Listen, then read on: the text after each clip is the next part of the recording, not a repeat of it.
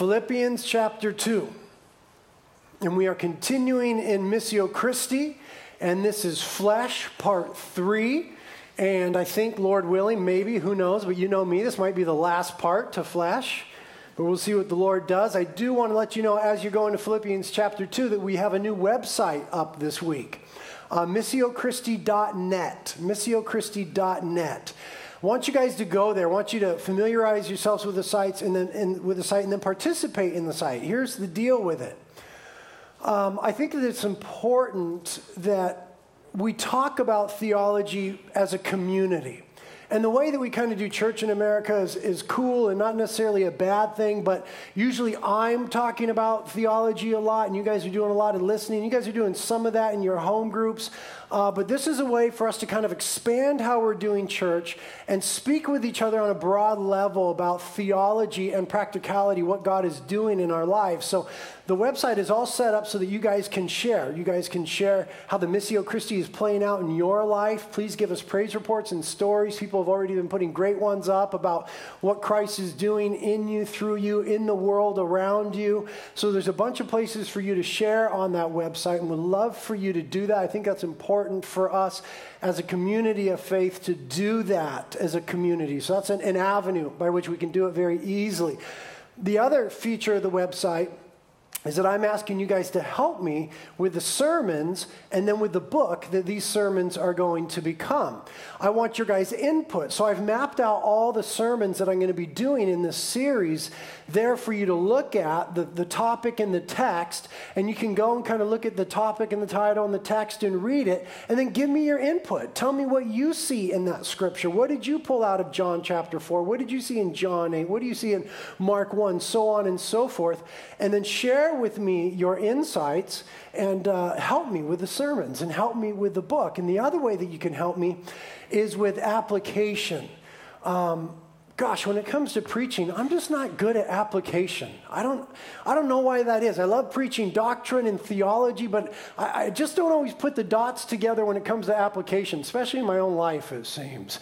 And uh, those of you that are close to me always tease me about this in my preaching that I'll preach this doctrinal sermon, and then the application is, come get on the carpets and worship Jesus. it's kind of wanting at the end for something more. So, I'm asking you guys to help me with that. Go read those texts, read where we're going to be going, and give some points of application. Here's how it's played out in my life. Here's how it might play out in the life of the church and the church gathered and scattered. So it's a really neat interactive website. Love for you guys to go there this week and be a part of that. Now in Philippians chapter 2, we're going to read verses 3 through 8 and then talk more about the incarnation and mission. Philippians 2, verse 3 says, Do nothing from selfish or empty conceit, but with humility of mind, let each of you regard one another as more important than himself. Do not merely look out for your own personal interests, but also for the interests of others. And have this attitude in yourselves, which was also in Christ Jesus, who, although he existed in the form of God, did not regard equality with God a thing to be grasped, meaning he surrendered some of those rights and prerogatives, but he emptied himself, taking on the form of a bondservant and being made in the likeness of men. And being found in appearance as a man, he humbled himself by becoming obedient to the point of death, even death on a cross. Let's pray. Lord, we thank you for this incredible gospel represented in this passage. That you came to seek and save the lost, and that you gave your life that we might live. Thank you, Lord, for that beautiful truth. Thank you, God, that you are so incredible that you would humble yourself to become a man, not just any man, but a servant and not just a servant, but one who would die for others. And we ask, Lord, that as a church, you would make us a better representation of that reality.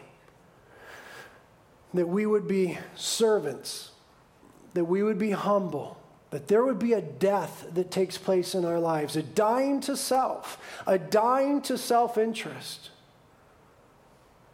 a promoting of your interests and the interests of others over and above our own. And Lord, we, we just confess that this takes a deep work in us of your Holy Spirit. We can't muster this up, we can't be religious about this. We're tired of trying to fake this.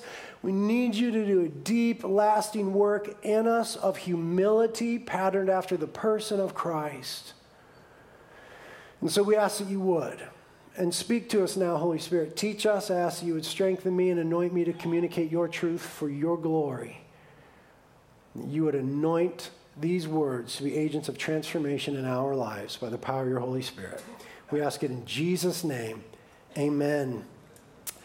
Well, in addition to all that we've already said about the incarnation, we want to suggest a few more ways this morning that the incarnation shapes Christian mission. Remember, as a backdrop, that mission has its beginning in the very essence of God the very nature of God, that God is love and God is a community. And that denotes that God reaches out in love from himself. And so that provides for us that mission has its beginning in the very essence of God, a deeper impetus for mission. A, a better reason to be involved in the work of God because it flows from the very nature of God. Congruently, now, the model for mission comes from the incarnation. The beginning of mission is seen in the nature of God. The model of mission is seen in the incarnation of Christ. And that provides for us a deeper expression of Christian mission, a better doing of what Christ would have us do in the world. So, one of the things that we want to grab this morning about the incarnation and mission is this. Since God became flesh in the person of Christ, because God became flesh in the person of Christ, we now know that God cares deeply about both the spiritual and the material.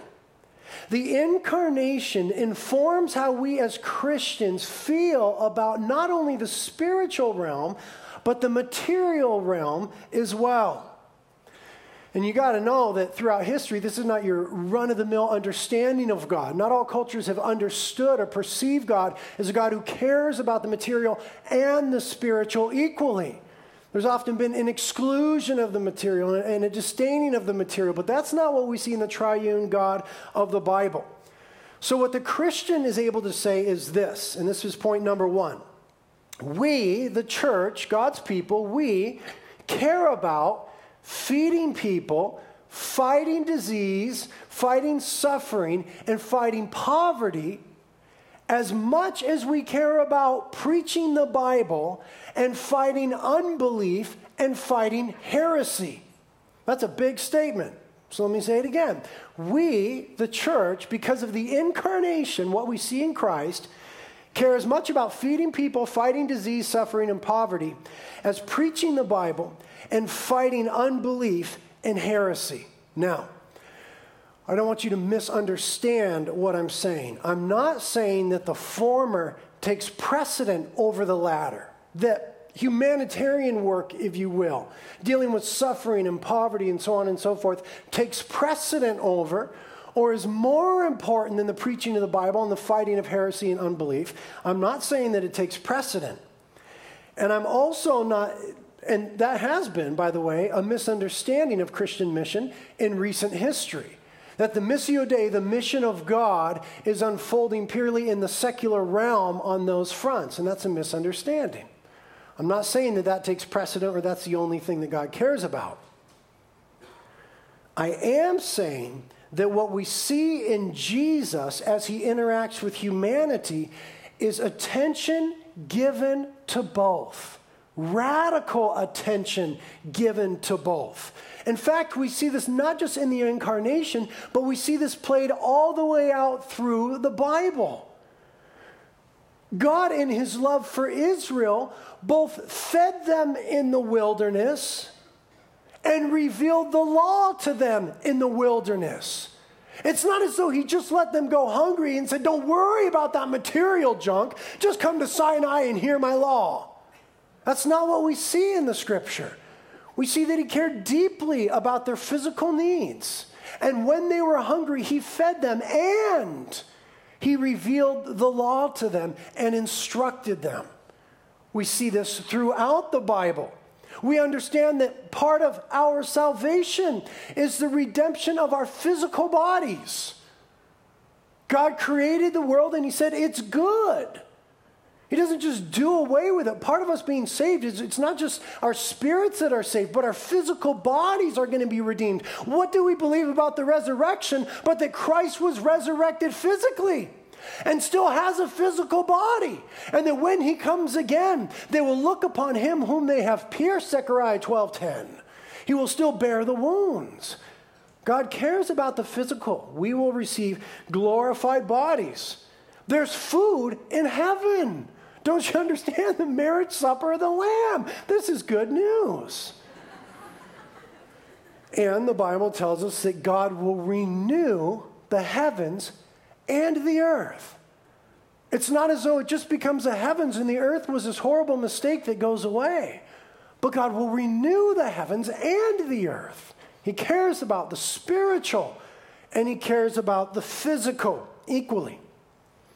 So then, what the incarnation leads us to is a more holistic approach to mission, to ministry, to evangelism. And that's what we need to have as Christians. Here's a good sort of holistic definition of evangelism to make known by word, okay, preaching, proclamation, and deed, okay, demonstration, how we live, to make known by word and by deed the love of the crucified and risen Christ in the power of the Holy Spirit. It's not merely a humanitarian thing, it's a supernatural thing in the power of the Holy Spirit so that people will repent, believe, and receive Christ as their Savior and obediently serve Him as their Lord in the fellowship of His church. So that, that's a right understanding of evangelism and mission. It's not just proclamation, it's not just demonstration, it's holistic, it involves both. And if we're careful with Scripture, we'll see that there's always a balanced approach. And the church has sometimes failed to be balanced. It's an overgeneralization, but it's still true to say that generally speaking, much of the liberal church in recent history has overemphasized good deeds or humanitarian work. That first part. It is also true to say in modern history that much of the conservative church has overemphasized good preaching so the liberal church, an overemphasizing of good deeds, and the conservative church, an overemphasis on good preaching. But what the incarnation does for us, a theological understanding of that, is gives us a passion for both. Because what we see in the embodiment of Christ is that God cares about both. And that we then, as a church on mission, cannot set caring for people and preaching for two people over and against one another. That would be to violate the very nature of the incarnation after which we model our mission. We care about both because Christ was both fully God and fully man. So, the one author says, and we would agree evangelical theology insists that the church has a fundamentally spiritual mission.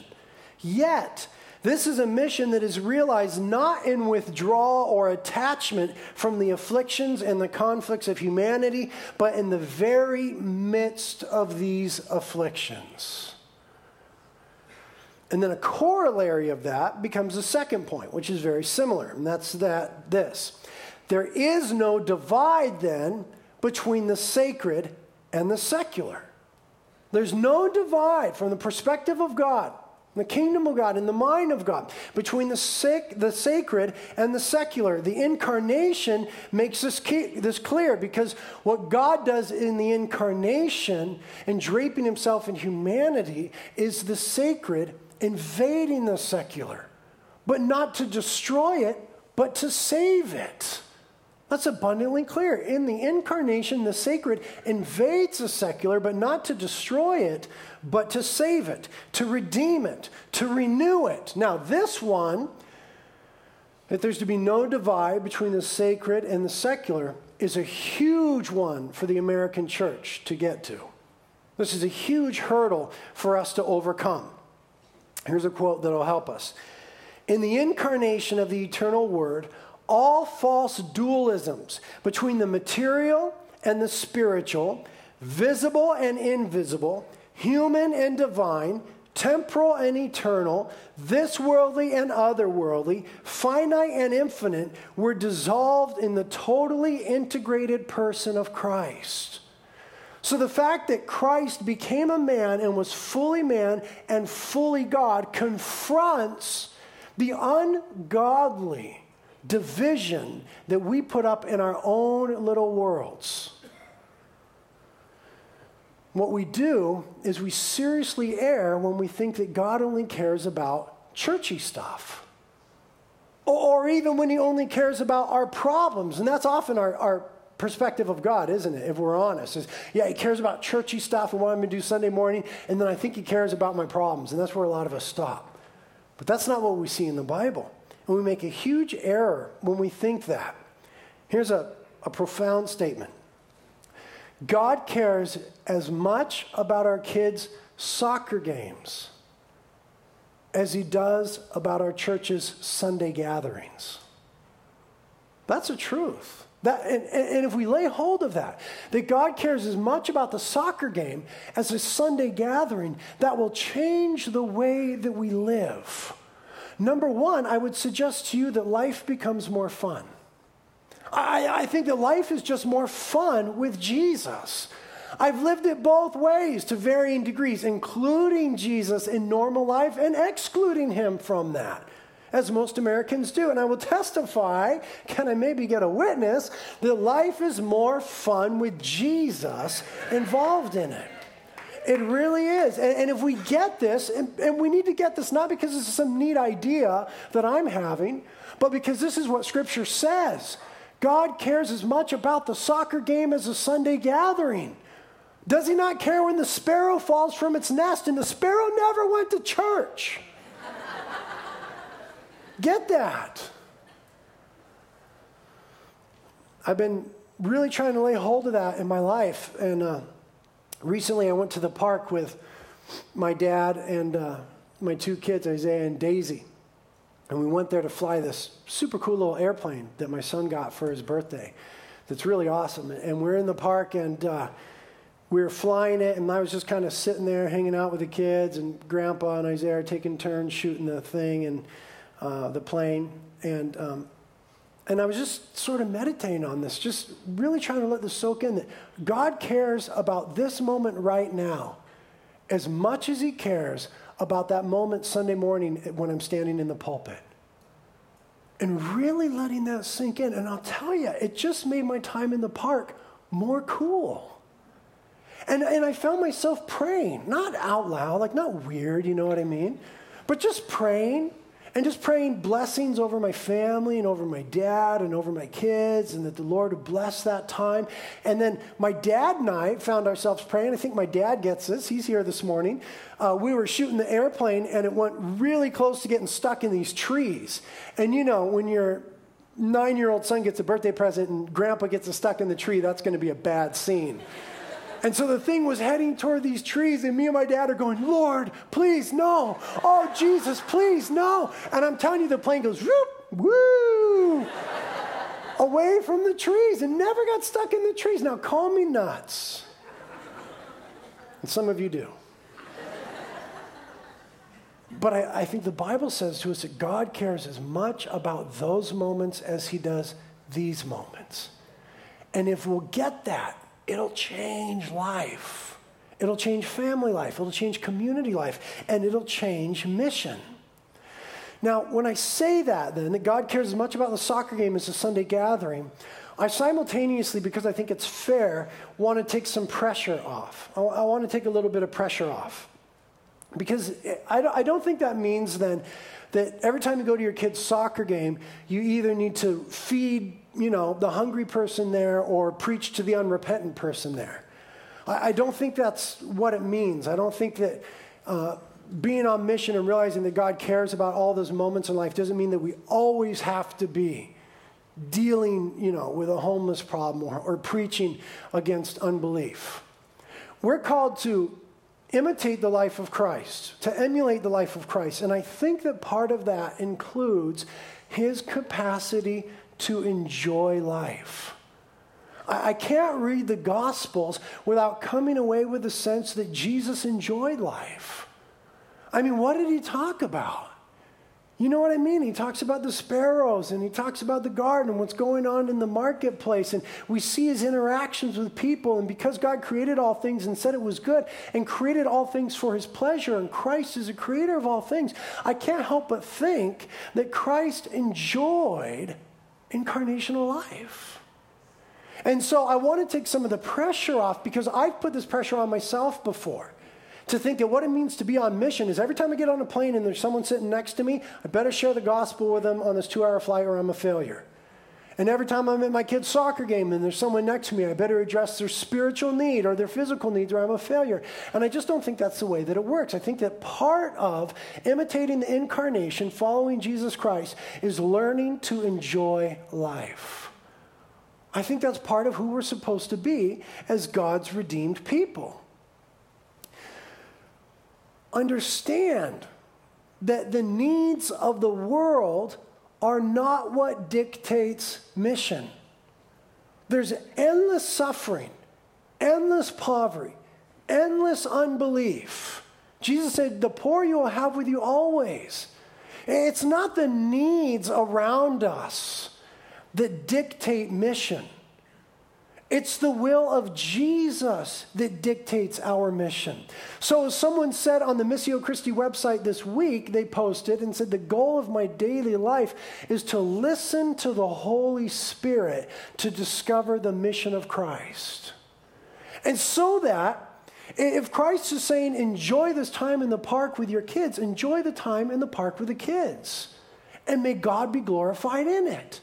But if Christ is saying, minister to the needs of this person or proclaim the gospel to this person, then do it. But it's not the needs of the world. It's not as though every need that you see is an immediate obligation for the Christian.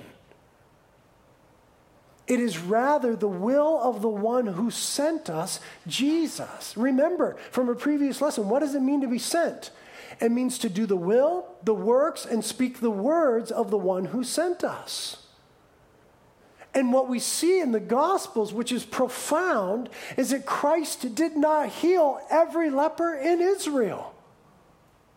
And that even though Christ was incarnate in Israel, when he ascended, there was still poverty in Israel.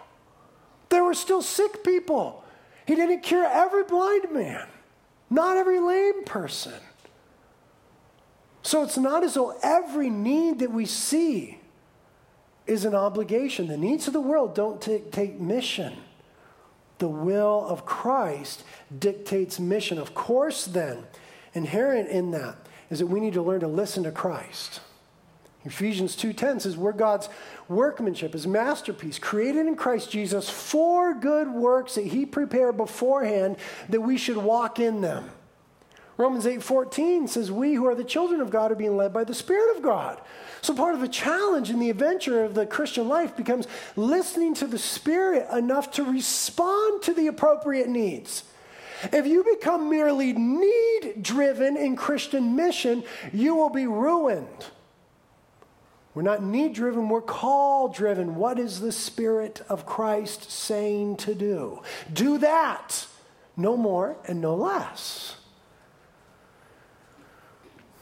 So, having taken some of the pressure off of that statement that God cares as much about the soccer game as the Sunday service, I do want to say that what it means practically is that we, as the American church, need to repent of compartmentalization and privatization. the compartmentalization of our lives and the privatization of our faith. And you know we're guilty of that. We say this is churchy stuff, this is God stuff, this is Jesus stuff, this is mission stuff, and this is my stuff. We're guilty of that in our own hearts. We're guilty of that in our own homes and in our community. And we're guilty of the privatization of our faith. And this is, this is almost an American mantra now that, that faith is private and more and more, it's being pushed that faith is to be lived out in the private realm, in the private life, not in the public sector. And that needs to be repented of.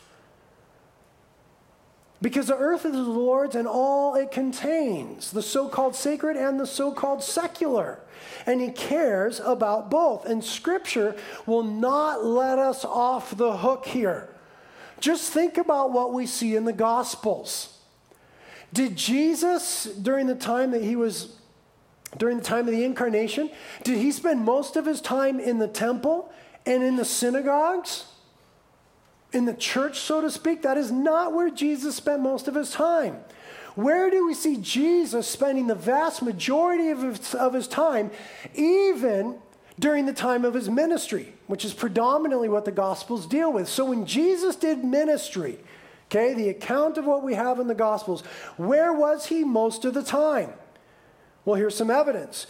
Of the 52 parables that Jesus told, 45 of them took place at the workplace. Of the 52, 45 were spoken in the marketplace context. Of the 132 public appearances of Jesus, 122 of them were in the marketplace. The vast majority of Christ's time was spent in the marketplace, in the public sector. And the church seemed to, continuing the mission of Christ from Acts 1 in the book of Acts, follow suit.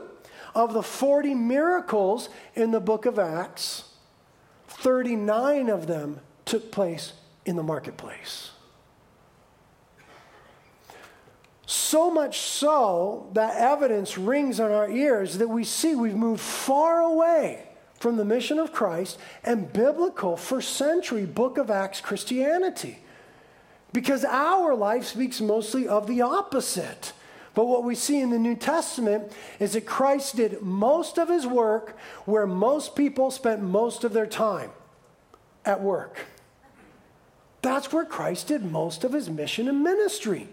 And I say this not because this is a sermon about the workplace, though we could do one.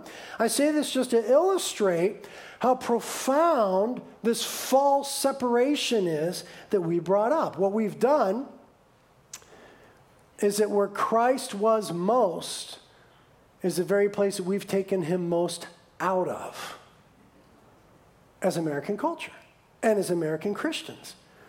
Dallas Willard, in one of his books, says, there truly is no division between sacred and secular except what we have created. And that is why the division of the legitimate roles and functions of human life into the sacred and secular does, get this phrase, incalculable damage to our individual lives and the cause of Christ. Holy people, church, must stop going into church work as their natural course of action and take up holy orders in farming, industry, law, education, banking, and journalism with the same zeal previously given to evangelism, to pastoral work, and so called missionary work. Here we're recapturing our sense of sentence that wherever you are right now and where you spend most of the time in your life is your mission field.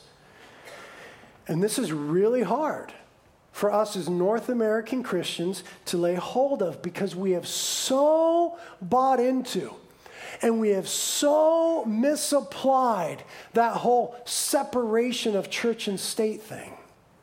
We've so bought into it, even in the church, and we have so misapplied that concept. We made it absolute nonsense. And the reason we do that continue to buy into that is because the current predominant American mindset sees religion as claiming very little allegiance in our lives. Most Americans see religion, most Christians see Christianity as an add on to a good life. As here's my life, and there's Christianity. My life is represented by this big circle, and Christianity is a, is a part of that, a good part of that in there.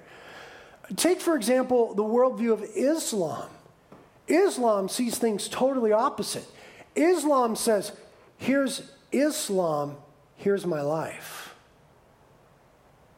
That's a more correct view of religion. If only Christians would see Christianity that way. Here's Christianity, here's God's story, here's my life.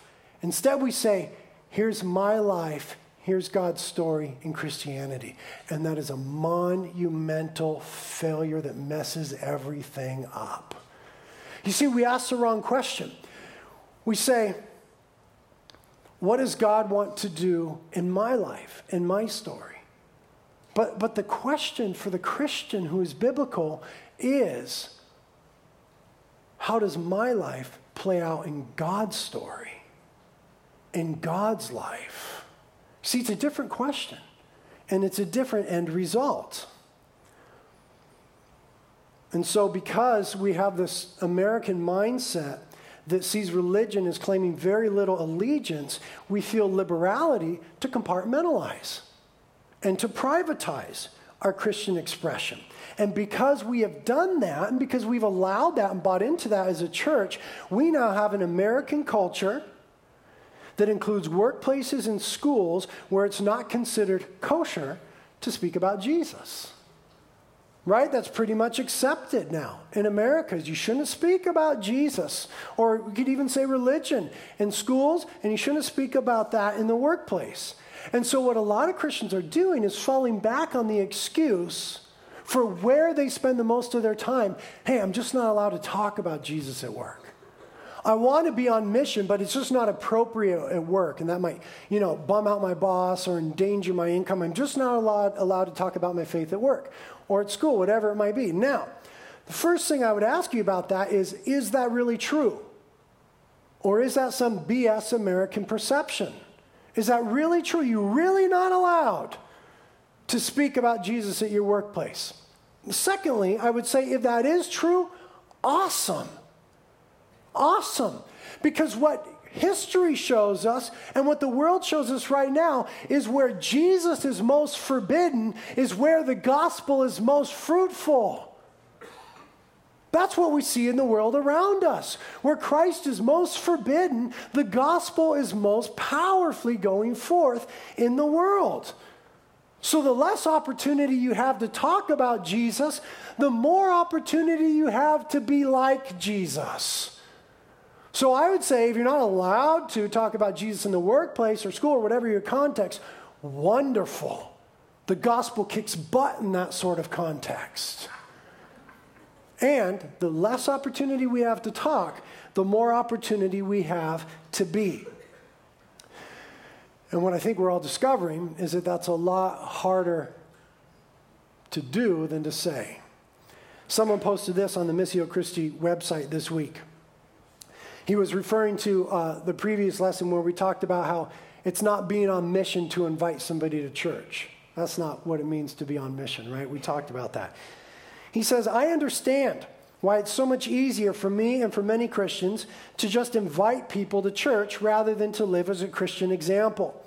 I am afraid to try and live as a Christian example. I often fail at it. Non Christians will put me to shame in how they love and how they treat people in the community. To even match many non Christians is hard. To surpass them to the point that I'm radiating Christ is an overwhelming prospect. I might be okay 28 days out of the month, but it just takes your non Christian business associate seeing you those other two days at your worst for them to see a hypocrite and someone who is judgmental rather than loving. Can anybody relate to that? Yeah, fully. I can totally relate to that. He is absolutely right. That's a tough reality. Someone else posted this quote by G.K. Chesterton, sort of in response. It says, The Christian ideal has not been tried and found wanting, it has been found difficult and left untried. And that's where a lot of Christians are being on mission. They see it as difficult, and so it's left untried. And, he's right. There's non Christians in our community that are better Christians than we are as far as living it out. I mean, I, I know some of them. But we need to remember two things. Number one, we need to remember that when it comes to saving people and God's kingdom and God's gospel going forth, that God is bigger than our blunders. You got to lay hold of that. You got to know that. At the end of the day, we're not going to say that people's salvation depends upon us. We're going to say it depends upon God. That's where we fall theologically. Okay, but, but still, throughout history, God chooses to work through people rather than independent of people. But we've got to know that God is bigger than our blunders, and that's what church history proves. If you've never taken a church history class or read a book, do it. It is the messiest thing in the history of the universe, the church is. The fact that it still exists and people still come is absolute concrete proof that God is bigger than our blunders. Got to lay hold of that in our work lives, in our daily lives, because we're going to blow it. The second thing we've got to lay hold of is this the power of the gospel. Okay? Our good deeds, so to speak, are not merely good deeds, they are purposeful partnership with God. They're not our good deeds, there's Christ's good deeds, which He prepared beforehand that we should walk in them. They're not merely good deeds, they're not merely humanitarian in and of themselves. They are purposeful, powerful partnership with God. That's what it means to be sent, to do the will, work, and speak the words of the sender. So then, when we think about the gospel and speaking it and living it out, we're not to see it as a competing ideology or philosophy. It's the power of God unto salvation. And it works in men and women transformation. And people are not transformed by ideas about God, those abound in culture. People are not transformed by ideas about God. Don't worry about those. People are transformed by the power and person of God. So that when we engage in the work of Christ in the world around us, as messy as it is, as bad as we are at it, there is a different effect. Listen to this. When we do those things, there is a different effect in the spiritual realm than if it was purely a humanitarian effort. Because it's what Christ is doing in the world. If we really hear what the Spirit says and engage in that, there's a different effect in the spiritual realm. And it has a different effect on the spirits of men and women because it's partnership with God. And God speaks through that. And the messiness and the failures, He's bigger than. He speaks through it because that's what God is doing. That's why the Missio Christi, the mission of Christ, is so important. That's why we're not need driven, we're call driven. Because if Christ is calling us to do something, He's doing it.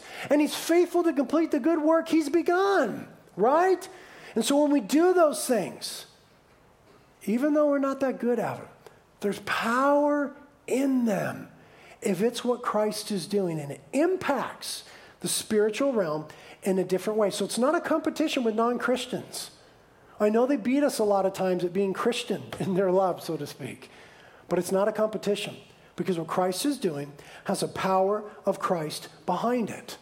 So then, what we need to do for ourselves and for the world as a church is rekindle a confidence that the gospel can be communicated through ordinary means.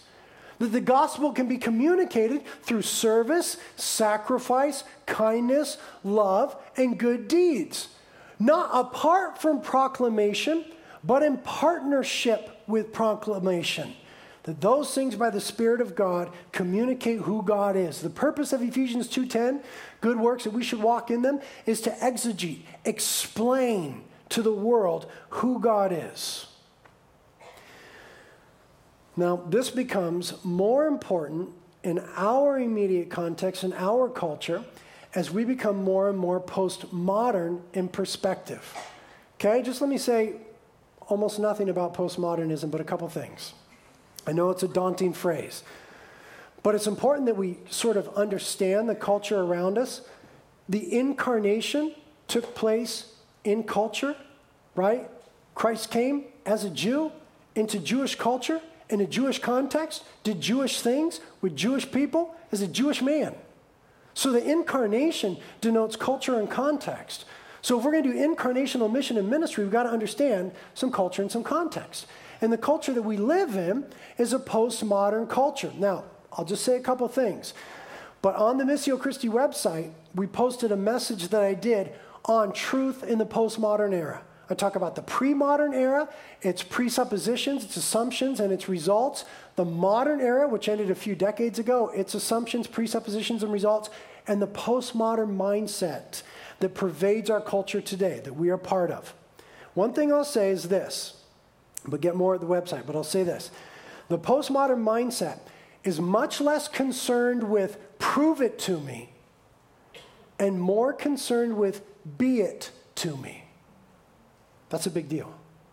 Okay? But the, the postmodern mindset, our current culture, much less concerned with prove it. Show me the evidence. That, that was a modern mindset that was concerned with the, the concrete and the evidential. Okay, the postmodern mindset is more concerned with be it to me than prove it to me. Second thing I'll say is that from a postmodern perspective, truth claims, which everybody makes and Christians make all the time and we need to, are often interpreted as political strategies promoting self interest. That when we say this is truth, where the thoroughly postmodern mind goes, it says that's political. In claiming that, you have some sort of self interest. Now, one more thing that I'll say about postmodernism, and then I'll tell you why I think it's really good for Christianity, which is counterintuitive. Postmodernism spawns pluralism. Okay, what is pluralism? In the general sense, it's the acknowledgement of diversity. And a pluralistic culture, which is ours, is a culture in which diversity of racial or religious or ethnic or cultural groups is tolerated.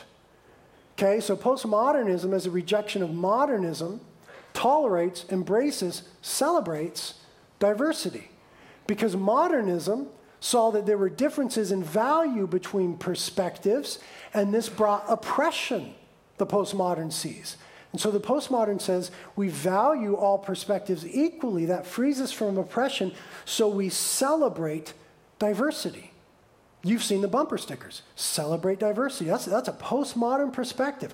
You've seen the bumper stickers that say coexist, and they take religious symbols from all the different world religions and say coexist. That's a postmodern perspective. Now, Therefore, and this is an oversimplification, but postmodernism is less concerned with proof and more concerned with fruit, suspicious of claims as maneuvers for self interest, and values diversity and all sorts of expressions of life, including religion. That's pluralism. Initial, initial, initially, initially, gosh, swine flu. Initially, we would think that that's a really bad thing for Christianity going forth because it's a rejection of absolute truth. And it's true 75% of not yet Christians in America say there's no absolute truth. That could be a big problem. There's a general suspicion of political maneuvering by those who claim to have the truth. And 75% of young, not yet Christians, that's age 16 to 29, see Christians as too political. And there's an accepting of all religions as being equal. And that's what people think. Four out of five young, not yet Christians believe Christianity teaches the same basic ideas as the other religions. So, this is bad news for a church and a Christian expression that wants to do business as usual. If we want to have proclamation without any real demonstration, if we're going to have politicization without humble incarnation, if there's going to be loathing in place of loving.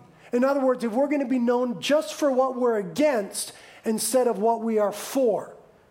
But I think this is good news because I think Christ is raising up and calling us to be a church an expression of Christianity that lets our light shine before men in such a way that they may see our good deeds and glorify our Father who's in heaven. Matthew 5 16. And that we are going to put forth a demonstration of transformation Romans 12, 2. Don't be conformed to the image of this world, but be transformed by the renewing of your mind. And that we are a church that wants to speak the truth in love. Be known what we're for, not just what we're against, but put the truth out there. And so I think that a postmodern context, which is the one we're dealing with, is really good news for biblical Christianity, and that we need to see culture as the opportunity, not the enemy. We fail if culture is always the enemy. Culture is the opportunity for the gospel to go forth.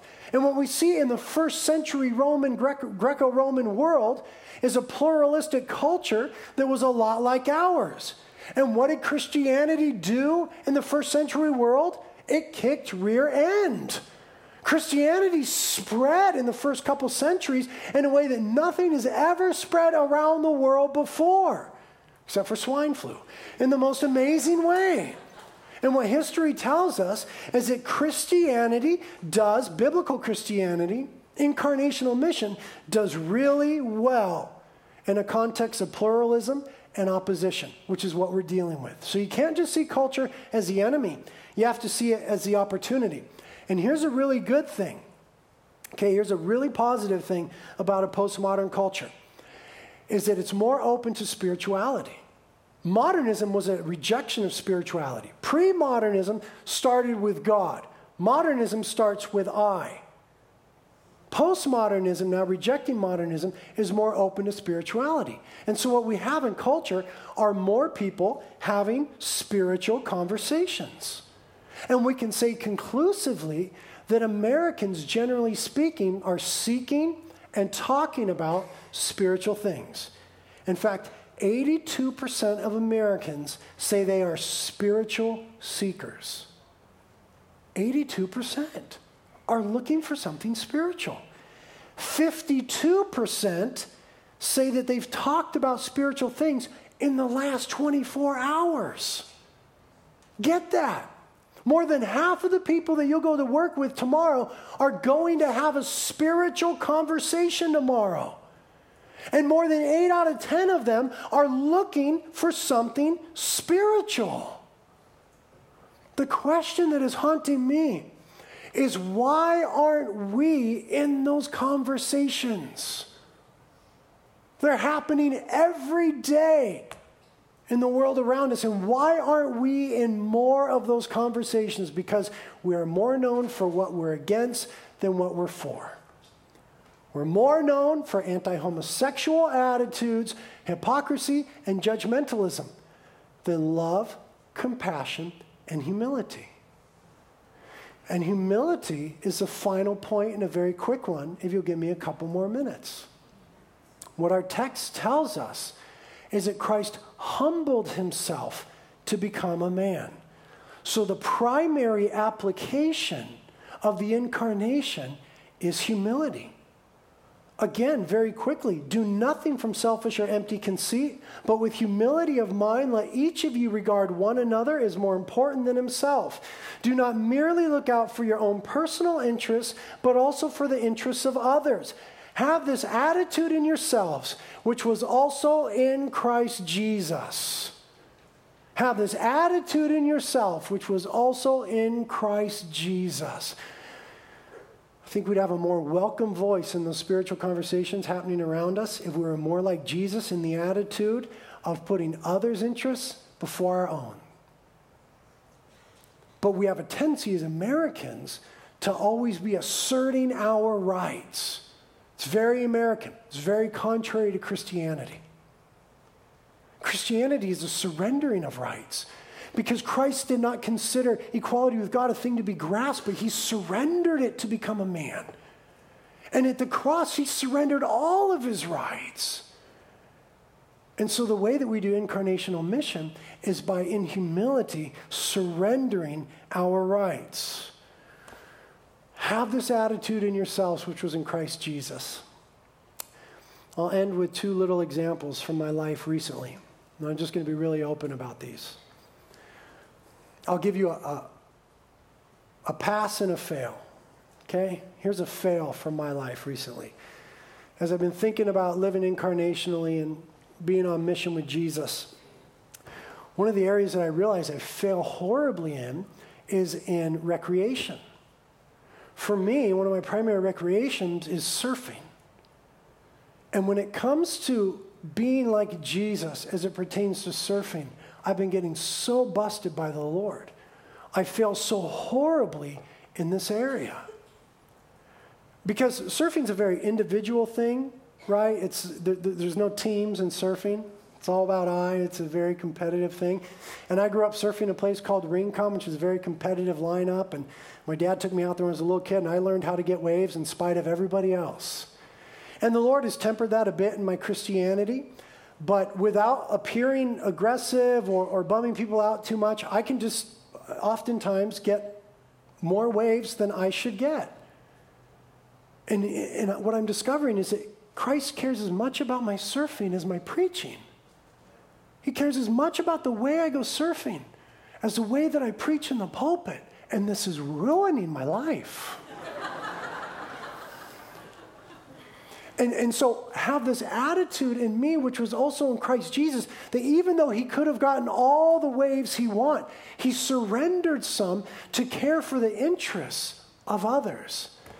And there, I see a bunch of you in here that have surfed with me for years and surf with me all the time, and you know that's just BS. I, I just, I, am selfish when I surf. And I'm confessing to you guys that this is one of the areas where this is playing out in my life, and I've got a big fat fail on my face right now. So I'm wanting to work on that. See, he cares as much about my surfing as my preaching. Blows my mind. Here's a pass, maybe.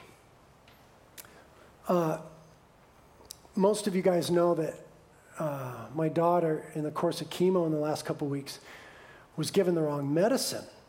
And uh, it was the wrong formulation of a certain medicine. And she had a, a radically violent, violent reaction to it.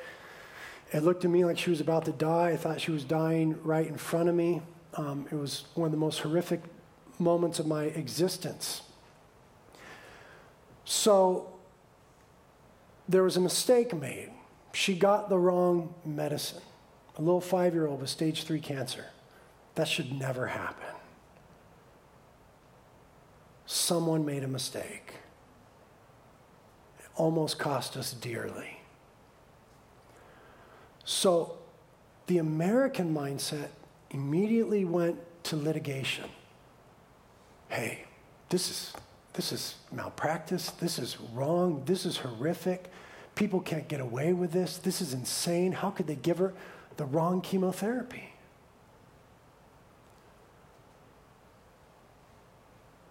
But then Christianity says, Have this mind in yourself, which was also in Christ Jesus, who did not think equality with God a thing to be grasped, but surrendered his rights for the better of others.